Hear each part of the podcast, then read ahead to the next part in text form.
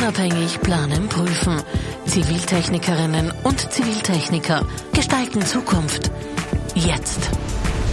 Willkommen zum vierten Kammer-Podcast jetzt. Mein Name ist Eva Maria Rauber-Katarozzi. Schön, dass Sie reinhören. Unser Thema im September 2021, Folge Nummer 4, zügellose Peripherie, stille Ländlichkeit. Es ist als Anstoß gedacht. Es geht ums Zubetonieren, was seit jeher kritisiert wird, aber als Wirtschaftswunder unbeirrt fortschreitet. Heute in unserer Podcast-Runde zum Thema zügellose Peripherie, stille Ländlichkeit. Wir freuen uns sehr. Architektin Bettina Götz. Herzlich willkommen. Hallo. Raumplanerin Isabel Stummvoll. Hallo. Und Architekt Hermann Tschech. Schön, dass Sie alle hier sind. Guten Tag.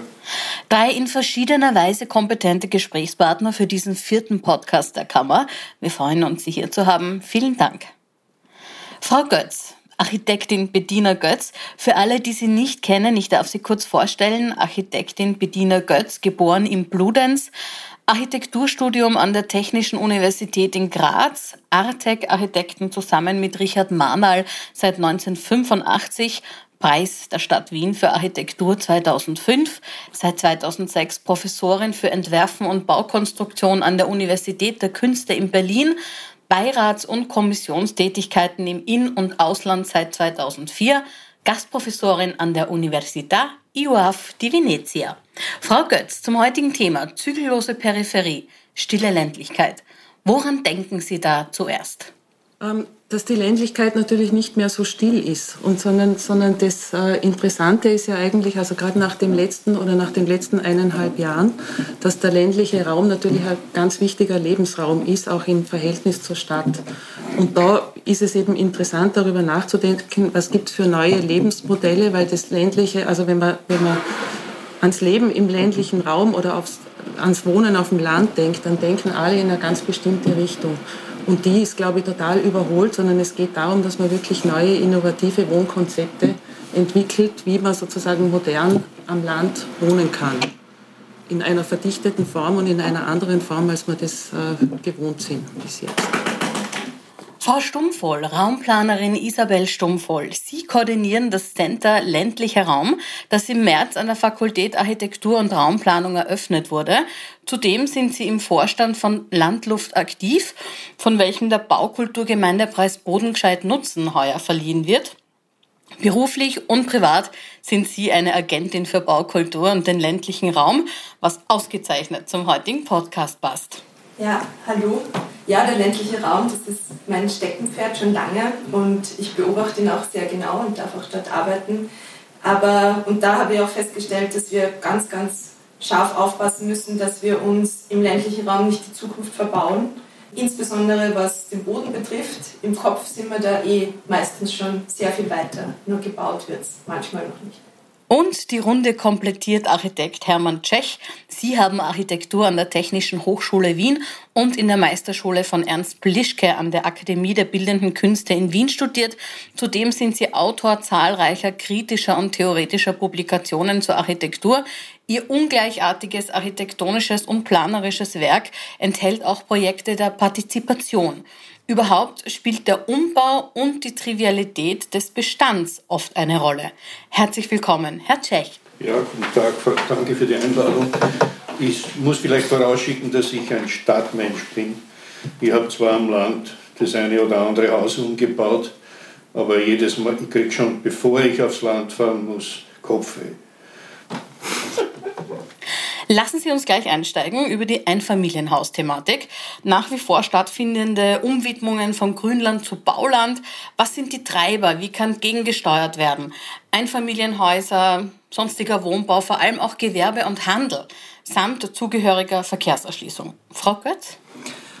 Ja, eben. Das ist, also diese Einfamilienhausproblematik ist natürlich eine sehr große. Und das ist einerseits natürlich ein politisches Problem, weil solange das in Österreich, also nicht nur in Österreich, sondern solange Einfamilienhäuser gefördert werden, ähm, ist es natürlich sehr schwer, sozusagen von dort wegzukommen. Wenn man jetzt aber über Land fährt und sich diese klassischen Einfamilienhausgegenden anschaut, kenne ich zum Beispiel aus Vorarlberg, weil ich dort aufgewachsen bin, dann ist es natürlich wirklich eine sehr große Problematik, weil das freistehende Gebäude sind, also die natürlich einen sehr großen Landschaftsverbrauch haben, die auch äh, von der Wohnqualität her im Großteil eigentlich nicht sehr hochwertig sind. Weil ich glaube, wenn das noch stimmt, dann sind ungefähr zwei oder drei Prozent der Einfamilienhäuser, die von Architekten geplant sind. Alles andere, also viele andere sind sozusagen im Selbstbau entstanden und haben dementsprechend auch eine sehr geringe Raumqualität. Auch wenn man sich den Bezug dann vom, vom Einfamilienhaus zum Grundstück anschaut, die Grundstücksgrößen, wie die Häuser aneinander stehen, dann hat man im Einfamilienhaus oft mehr Einsichtsprobleme, als man es in einer verdichteten Wohnsiedlung hat. Und es gibt ja schöne Beispiele, zum Beispiel aus den 60er Jahren, wenn man an den Roland Reiner denkt, der ein Verfechter der Gartenstadt war, wo es also wirklich darum geht, eben verdichtete Wohnformen zu finden, wo man zwar einerseits die Vorteile vom Landleben hat, dass man in einer geringeren Dichte lebt, aber andererseits eben wirklich äh, gegen diesen großen Landschaftsverbrauch und gegen dieses Aufschließen von diesen Einfamilienhausbereichen sozusagen sich was überlegt. Und ich glaube, das ist ein großes Thema für die Zukunft, die wir haben. Wie gehen wir überhaupt mit diesen Einfamilienhaussiedlungen um?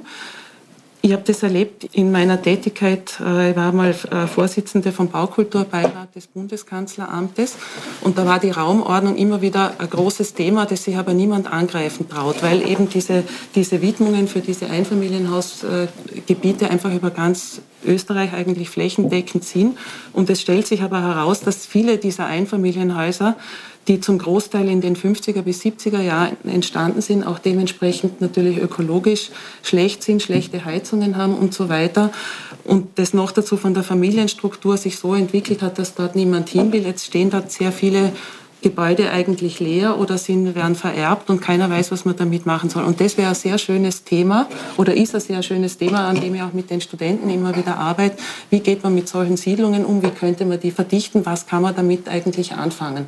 Und das ist, glaube ich, die große und die interessante Thematik, auch dass das Land sozusagen als Umgebung der Stadt sozusagen eine Wohnsituation ist, die jetzt gerade in den letzten eineinhalb Jahren wieder Bedeutung äh, gewonnen hat, was wir gesehen haben mit dieser ganzen Pandemie-Geschichte, dass, dass es immer klarer wird und das hat uns in den letzten eineinhalb Jahren wirklich sehr deutlich gezeigt, dass das Wohnen und Arbeiten mehr getrennt sein muss. Das heißt, es sind ganz andere Lebensstrukturen eigentlich, die da zutage treten. Und es ist die Entfernung, wenn der öffentliche Verkehr gut funktioniert, dann bin ich unter Umständen aus dem Umland schneller in der Stadt als aus dem 23.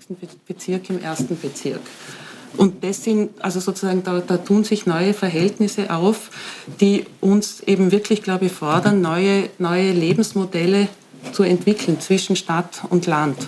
Na, zu dem Wunschbild Einfamilienhaus dem ja eben das geschlossene Reihenhaus nicht ganz entspricht. Zum Beispiel, weil man nicht um sein Haus rundherum gehen kann.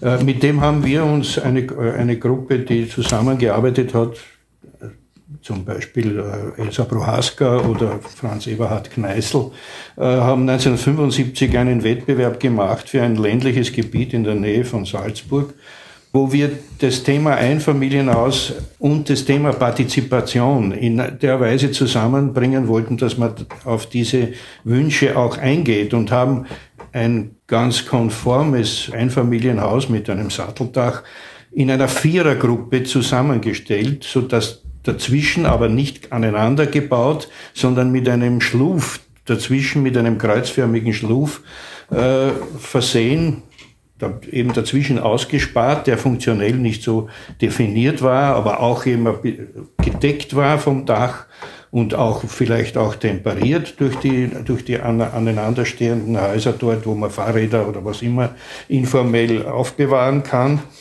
Und haben das sogar mit Fassaden versehen. In, einer, in einem Wettbewerb muss man ja Fassaden zeichnen und haben da Fassaden gezeichnet, wie sie Selbstbauer auch machen würden. Haben also die zeitgenössischen Klischees angewendet, so Markisenvordächer oder äh, Oberflächenmaterialien, wobei es ganz interessant ist, dass man als Architekt gar nicht die wirklich aktuellen Klischees begreift und isolieren kann, sondern dass man auf die Klischees greift, die ungefähr fünf Jahre alt sind.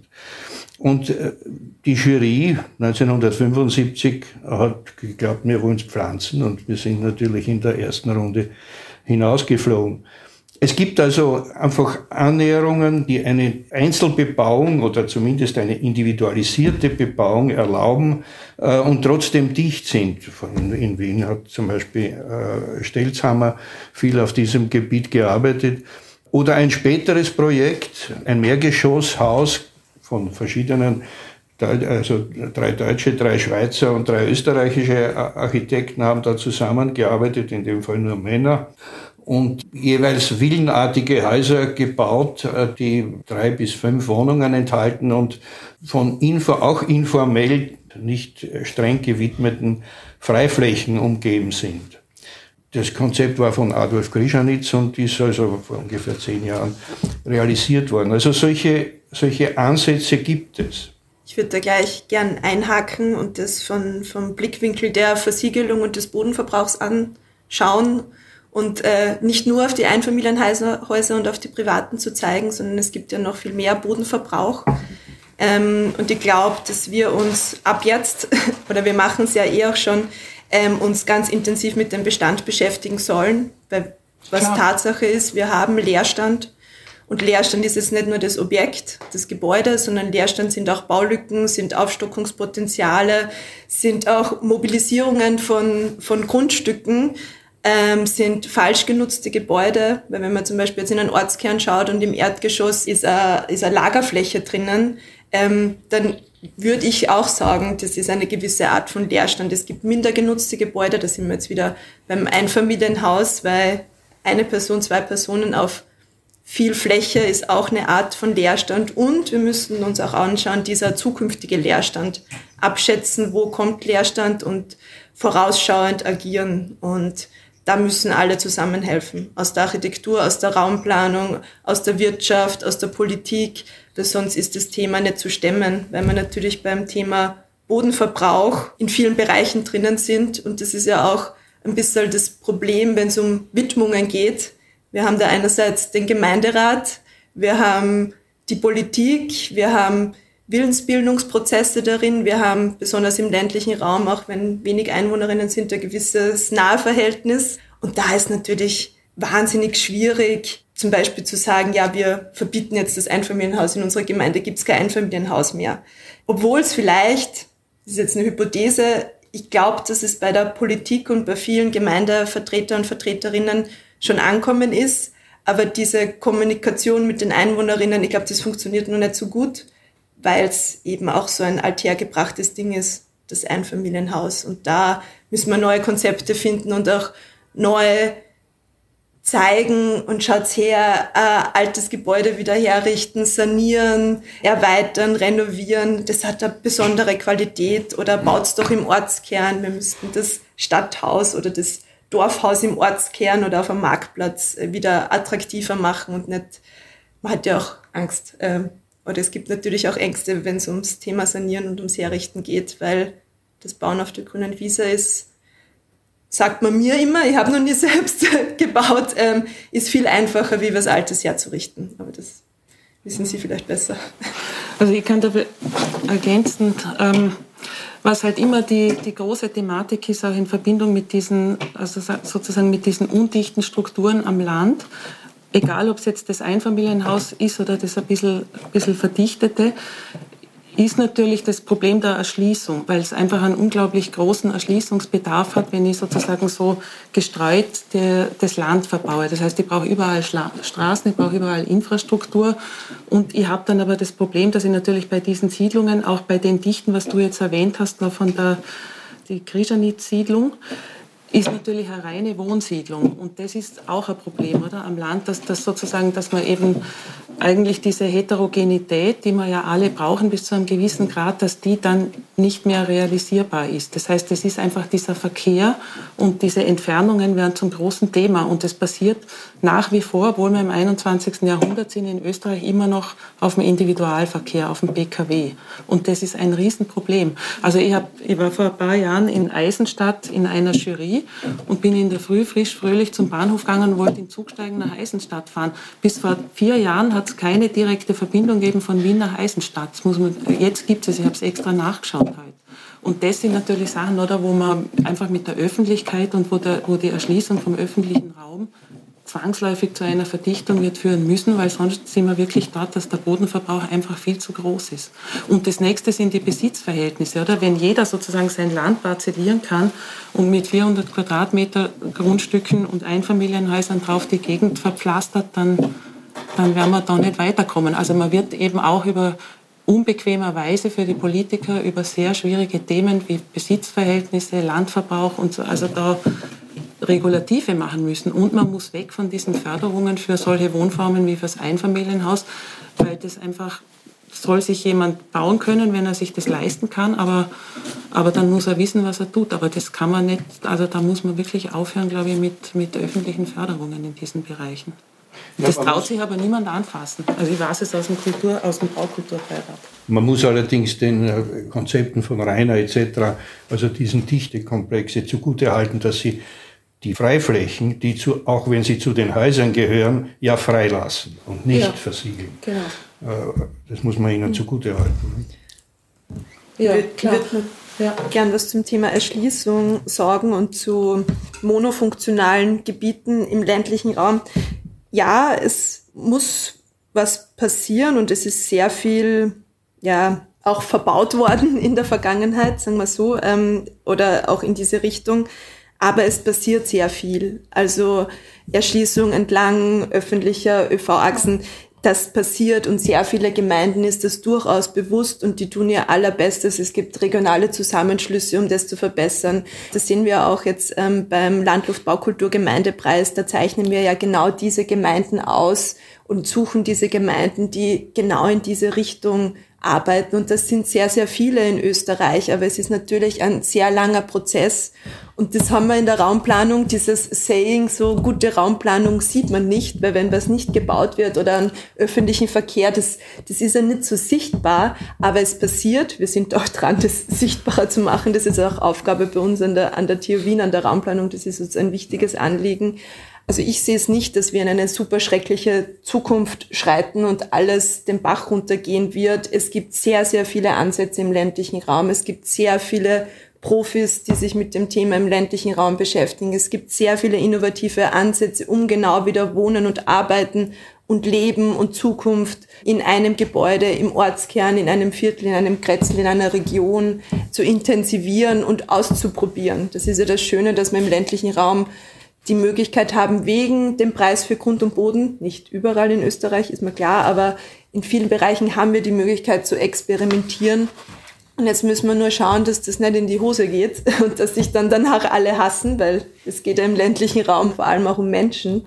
Und da müssen wir schauen, dass wir da gut zusammenkommen. Das ist auch Aufgabe der Politik. Also es ist, es ist nicht einfach und ich finde es auch wahnsinnig bewundernswert, mit was sich auch Gemeinderäte und Rätinnen, sich Bürgermeister, Bürgermeisterinnen und Verwaltung tagtäglich in einem kleinen Dorf, in einer kleinen Gemeinde oder in einer Kleinstadt beschäftigen müssen. Also das ist richtig hart, da müssen wir da auch unterstützen und das ist zum Beispiel auch Aufgabe ähm, an der TU Wien, wo ich arbeite, am Center ländlicher Raum, an der Fakultät für Architektur und Raumplanung, genau hinzuschauen, was sind die Anliegen und Probleme und Herausforderungen von Gemeinden, Regionen, Bundesländern und da auch mit der Forschung zu unterstützen. Also dass das intensiver zusammenwächst und wir da aktueller sind und nicht im Elfenbeinturm irgendwas machen. Ja. Hm.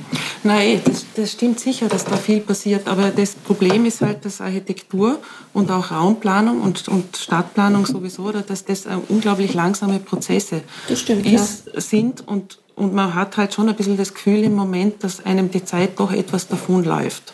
Also man muss ja nur, ist ja auch permanent in den Medien jetzt und wir haben diese ganzen Wetterereignisse und so weiter und so. Und dann fangen die Leute irgendwie an zum Denken, wenn sowas ist. Und das ist ja auch wieder, also gerade äh, eben im ländlichen Raum oder mit dem Instanzenweg, dass die Bürgermeister sozusagen die erste Instanz für Bauanliegen eigentlich sind ist ja auch eine gewisse Problematik. Da geht es dann auf einmal um Geschmacksfragen und es gibt Gestaltungsbeiräte, aber es wird viel zu wenig natürlich über das gehen. Also da, da sind einfach unsere die Gesetzeslagen, die die Bebaubarkeiten regeln. Da gäbe es, glaube ich, schon einen ziemlichen Bedarf, was zu ändern. Weil man als Bürgermeister, oder kann man sich, das sind ja keine, also sind ja keine, äh, keine Experten auf dem Gebiet. Die haben natürlich ihre Berater im besten Fall Aber das ist schon eine Aufgabe eigentlich, die man jemandem da umhängt, die er eigentlich nicht, nicht wirklich erfüllen kann, weil er es ja nicht. Und wieso, wieso sind dann nicht mehr Architekten und Architektinnen und Raumplaner und Raumplanerinnen und BürgermeisterInnen? Das wäre doch dann aufgelegt, oder? Naja, ich meine, das ist ja schon, ein, ein Bürgermeister hat ja ein politisches Amt. Es ist nur die Frage, ob der dann als Instanz sozusagen der, der richtige Ansprechpartner für Baufragen ist. Ja, aber wenn es um die Flächenwidmung geht, das macht ja der Gemeinderat. Wenn es darum geht, Dorfentwicklungs-, Gemeindeentwicklungskonzept zu machen, wenn es um die Strategie geht, das entscheidet dann nicht nur allein der Bürgermeister oder die Bürgermeisterin. Es gibt schon sehr viele Werkzeuge und Möglichkeiten, das koordiniert anzugehen. Aber vorher braucht es die Bewusstseinsbildung, dass es eben diesen Prozess braucht. Und da reicht der Bürgermeister oder die Bürgermeisterin nicht aus. Da muss der ganze Gemeinderat dafür sein und die Bevölkerung oder ein großer Teil der Bevölkerung oder ein gewichtiger Teil der Bevölkerung, weil sonst geht das nicht durch, weil Prozesse nichts Gebautes sind. Und was ich auch aus, aus meiner Arbeit als Selbstständige im ländlichen Raum sehe, ist eben diese Diskrepanz, und da müssen wir uns auch was überlegen in der Architektur- und Raumplanung, dieses, ja, Planung, und das ist ja auch Baukultur und Planungskultur, das braucht eine lange Zeit, wo nichts gebaut wird und nichts hergezeigt wird. Aber je mehr Zeit und Energie ich in die Planung stecke, umso besser wird das Gebäude nachher. Umso nachhaltiger, umso günstiger, umso einen besseren Standort finde ich und so weiter. Nur in dieser Planungsphase hat der Politiker, die Politikerin, der Bürgermeister, die Bürgermeisterin keinen Quick Win. Man kann nichts herzeigen. Und wie soll man dann die Bevölkerung irgendwie am Ball halten? Weil wir sind in so einer kurzlebigen Zeit, da wartet man nicht fünf Jahre, bis dann dieses Ding steht. Da verliert ja jeder das Interesse daran. Und das fände ich ein spannendes Forschungsfeld oder ein spannendes Projekt, wo wir interdisziplinär zusammenarbeiten. Was ist die richtige Mischung aus Quick Wins?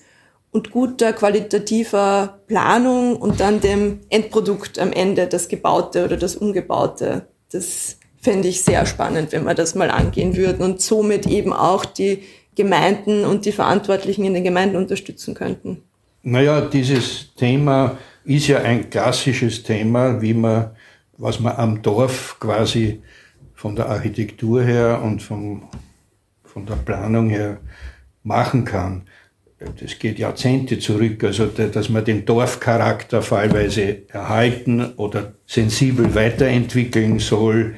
Es gibt die Vereine der Dorfverschönerung oder es gibt die bekannten Studienaufgaben eines modernen Landwirtschaftsbetriebs, eines modernen Bauernhofs sozusagen, schon seit der, äh, seit der ersten Hälfte des 20. Jahrhunderts gibt es von von, äh, von Hering, das, äh, äh, landwirtschaftliche Entwürfe, die, die zur klassischen Architekturliteratur gehören, äh, als Studienaufgabe zum Beispiel Rem Koolhaas, den ich ja für einen ganz wichtigen Konzeptualisten halte, den schätze ich eigentlich fast wie, oder genauso wie Leon Battiste Alberti. Der hat zusammen mit, mit seinem Büro Amo und einem weiteren Autor, der heißt Samir Bantal, von dem ich nicht genau weiß, ob ich ihn richtig ausspreche, äh, in New York voriges Jahr eine Ausstellung gemacht über, das heißt Countryside, the Future.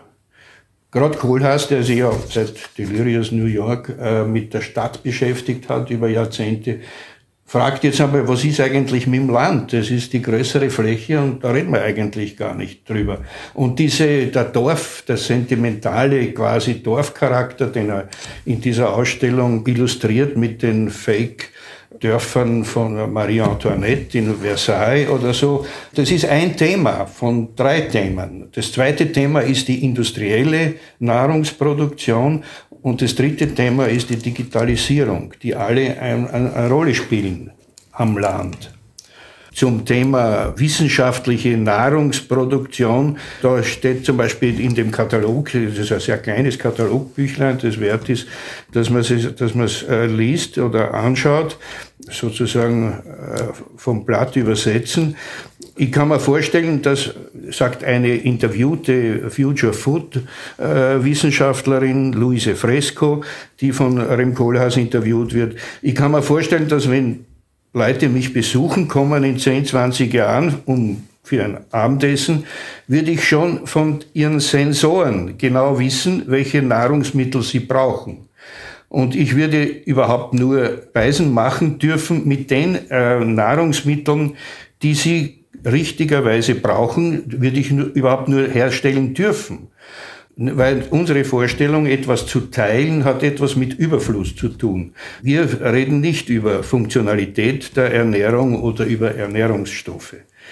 Äh, also das ist einmal das ein Aspekt der, nicht nur der industriellen Nahrungsmittelproduktion, sondern auch der Konsumation.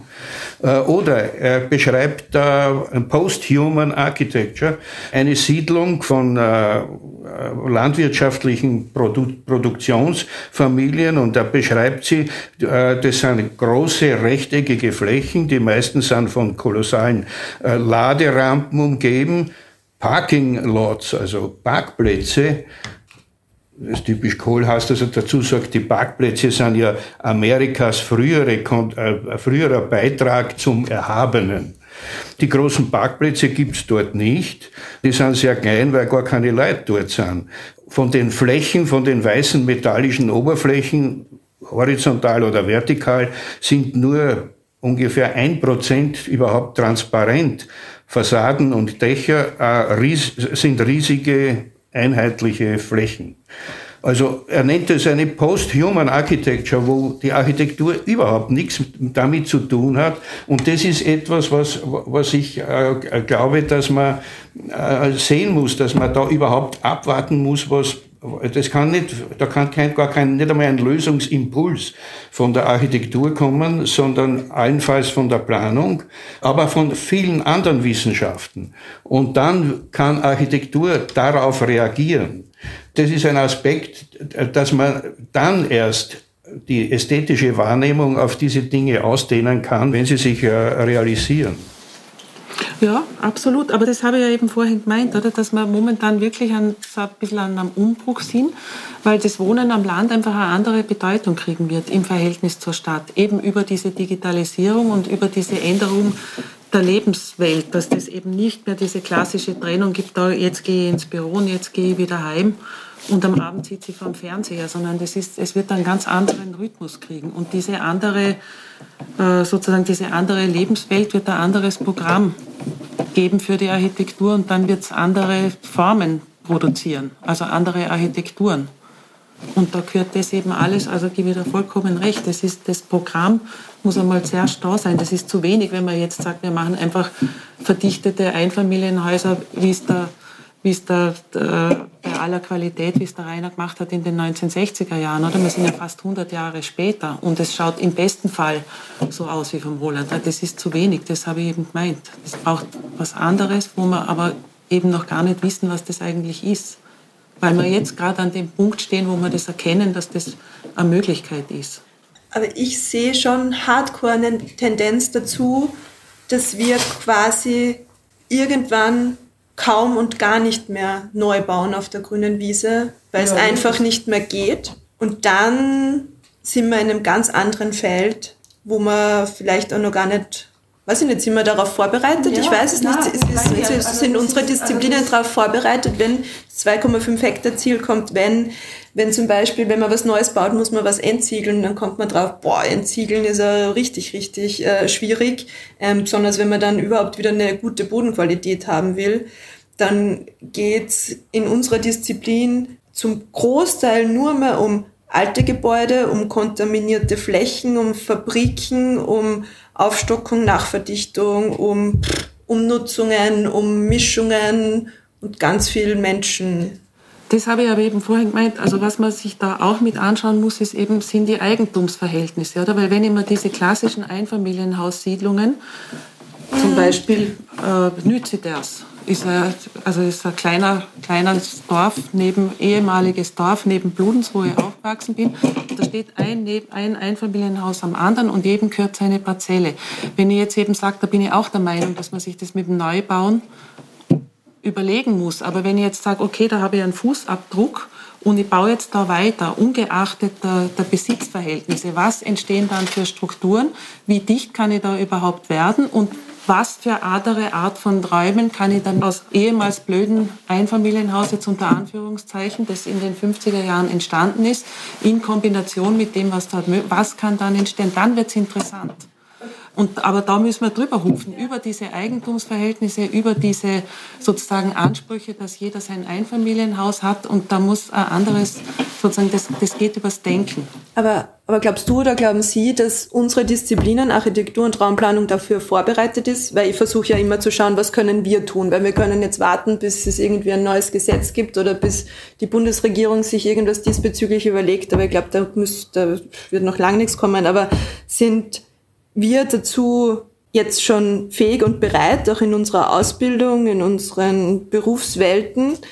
Oder wen braucht es dann noch dazu, um das interdisziplinär anzugehen? Müssen wir unsere Denke, unsere Teams erweitern? Sitzt dann in einem Architekturbüro auch eine Anwältin und ein, weiß ich nicht, BWLer und ein Landwirt zum Thema Bodenqualität? Ich weiß es nicht. Wie, wie können wir das angehen? Na, ich gehe ja davon aus, dass der Architekt sowas bleiben muss oder sein muss, vielleicht sogar werden muss, was man einen Generalisten nennt. Genau. Das Consulting-Thema, also die Consulting-Konzept, dass der Architekt gefragt wird um bestimmte Teilprobleme, vor allem wie was ausschaut vielleicht, und, äh, und um, um, um Erfolg zu haben, das ist ja ein, ein Bruchkonzept. Nicht? Also das, das geht ja nicht. Aber andererseits müssen die Planer und Architekten überhaupt gefragt werden. Wenn sie nicht gefragt werden, haben sie keine Chance. Und dass das Gewinnstreben zunächst einmal nicht jemand braucht, der zusätzliche Schwierigkeiten und Kosten verursacht, das ist, liegt auch auf der Hand. Also das Ganze ist ein politisches Thema. Ganz genau. In, in jeder Hinsicht. Ne? Dann braucht man in den Architekturbüros also Personen mit Politikerfahrung oder na, aus der na, Praxis. Na, mit Vernetzung. Mit ja. Vernetzung, ja. Also zum Beispiel eben solche Gremien wie, das, wie dieser Baukulturbeirat, den es ja nach wie vor gibt. Das wäre eigentlich, oder? Dort sitzen die, die machen Empfehlungen sozusagen an die Regierung, was Themen wären, mit denen man sich beschäftigen müsste. Und da ist aber zum Beispiel eben diese, das ist so heikel, eben weil man in private Besitzverhältnisse eingreift und das geht in, also geht in Europa einfach gar nicht im Moment. Und, und da muss man eben weg, oder? Und es muss den politischen Willen geben, dass man eben über diese Themen nachdenkt und wirklich äh, was macht. Aber wahrscheinlich auch diese, also Landluft ist ja auch sowas, was, was in diese Richtung und des Bewusstwerdens und Bewusstmachens und drauf herumreitens natürlich in irgendeiner Art und Weise äh, arbeitet, oder? Und man darf sich aber auch nicht, glaube ich, jetzt darauf zurücklehnen und sagen, ja, wir, wir sind ja nicht die Politik mehr, aber wir sind ja, wir sind ja alle die Gesellschaft und wir machen ja alle alles.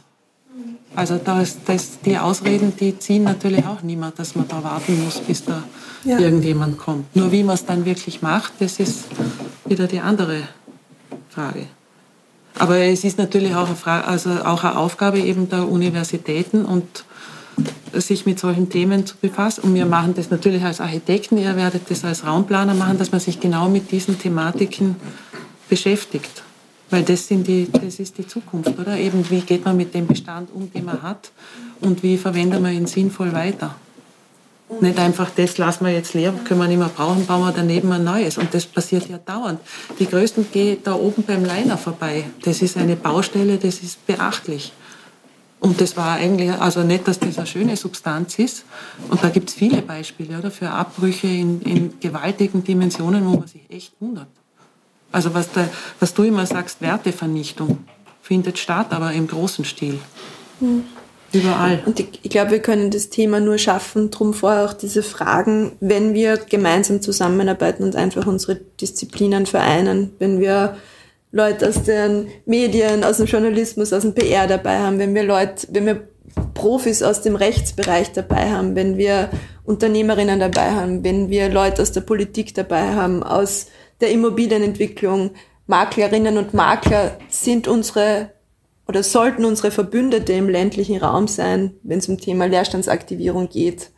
Wir sollten alle kreativen Berufe mit einbauen in unsere Planungen. Das ist so mein Einsatz, äh, Ansatz. Gemeinsam geht's besser. Man sieht ja auch jetzt in den Medien immer wieder Bürgerinitiativen gegen den Abriss des alten Gasthauses im Ortskern. Wie können wir dieses Ding retten, damit da keine Beidulett- oder Chaletdörfer entstehen? Da geht schon hart zu, wo auch wirklich Bürgerinnen und Bürger aus allen Bereichen sich zusammenschließen und sich mit dem Bauen beschäftigen. Das freut uns natürlich, aber es ist, wie du auch schon gesagt hast, ein Bohren harter Bretter. Na, es ist ein scheinbarer Widerspruch. Einerseits der Architekt als Generalist und andererseits der Architekt muss hinhören und schauen, was passiert und was in den Wissenschaften und was im Geschäft passiert. Also das ist aber im Grunde kein Widerspruch. Das heißt nicht, dass er alles dirigieren kann, sondern dass er von allem Kenntnis nehmen muss. Wollen Sie vielleicht noch kurz eingehen auf die, wenn dann gebaut wird, ja, wie können denn Ökosystemfunktionen erhalten oder ersetzt werden? Stichwort Verdunstung durch Pflanzen, Biodiversität, gewachsener Boden. Also ich bin keine Freiraumplanerin, da gibt es Profis aus der Landschaftsplanung und die muss man im Prozess einbinden. Das wäre jetzt meine Antwort drauf. Es gibt Lösungen dafür, aber vielleicht habt ihr Lösungen parat. Ja, das eine ist ja, ist das, dass man das einfach überall was Neues entsteht, auch baulich, aber andererseits, dass man die vorhandene Bausubstanz besser nützt. Das ist der, der andere Aspekt, die, die, der Reuse, also das Wieder- oder Umbau. Das sind Themen, die eben auch mit der, zur ökonomischen und ökologischen ja, Wirtschaftlichkeit. Ja, und ich glaube, man muss sich da wirklich seiner, also sozusagen der Verantwortung bewusst werden, oder? Und da stellt sich dann auch wieder oft einmal diese Diskrepanz, dass, dass ähm, man als Architekt oder Raumplaner, ist ja vollkommen egal, gefragt wird, um eine Bauaufgabe zu ermöglichen. Aber natürlich muss man als Architekt in Wirklichkeit zuerst einmal schauen, ist das überhaupt richtig, dass wir da was bauen? Oder ist es nicht, geht es nicht ohne Bauen auch? Also, und das ist aber natürlich was, oder? Da schneidet sich der Architekt ins eigene Fleisch und es gibt genug dienstleistende Architekten unter Anführungszeichen, denen das einfach Klar, das ist ein Auftrag und da kommt dann die Kohle. Wenn ich sage, das brauchen wir gar nicht, da kommt keine Kohle. Das eben dieses Verantwortungsbewusstsein wirklich wahrzunehmen, das unser Beruf eigentlich fordert, das ist einmal das Erste. Und dann und vorschlagen, du brauchst eigentlich kein, ja. kein, neues Gebäude dort hinten links, ja, sondern vielleicht brauchst du einen, ja. weiß ich nicht, einen Wettbewerb zum Thema Dorfentwicklung oder brauchst einen Ideenwettbewerb oder einen Beteiligungsprozess oder ein aufgefrischtes örtliches Entwicklungskonzept. Ja, so, genau. Also da gibt's in jedem Bundesland ein bisschen andere Vorgaben, aber eigentlich ist es ein cooles Tool, um sich genau Dinge festzusetzen, wie wir wollen wachsen bis zu diesem gewissen Grad. Wenn wir wachsen, dann verdichten wir dort und dort. Wir bekennen uns dazu, dass wir als Gemeinde versuchen, wichtige Grundstücke zu kaufen, damit sie auch von Bebauung freigehalten werden, wegen, weiß ich nicht, Blickachsen oder Wehe, weil halt eben die, die Ökosystemfunktion von diesem Boden auch so wichtig ist. Mhm. Ähm, und das ist eigentlich ein cooles Tool, aber da sollten halt Profis mitmachen und das kann nicht die Gemeinde selbst machen und nur Alibi halber halt eine Planerin dabei haben. Na, ihr Artex ähm, habt doch bei einem Wettbewerb in Linz eben vorhandene äh, Wohnbauten einbeziehen und, und sanieren wollen. Und mhm. das ja, das ist, ein, das ist ein gutes Beispiel, weil wir haben, also das heißt Wimhölzel, das ist die Frank-Siedlung in Linz und das ist ein sehr schöner Wohnbau gewesen aus den 1920er, 30er Jahren. Wirklich schön, ganz schlanke Baukörper mit fantastischen Wohnqualitäten, weil sie also durchgesteckte Wohnungen drinnen waren, gute Grundrisse, die Wohnungen klein und dazwischen ein fantastischer Baumbestand, der natürlich seit den 30er Jahren gewachsen ist. Ist gegangen um eine Sanierung dieser Siedlung und eine Nachverdichtung. Wir haben ein Projekt entwickelt, wo wir die Gebäude stehen hätten lassen, um den Fußabdruck behalten zu können, um die Bäume zu erhalten.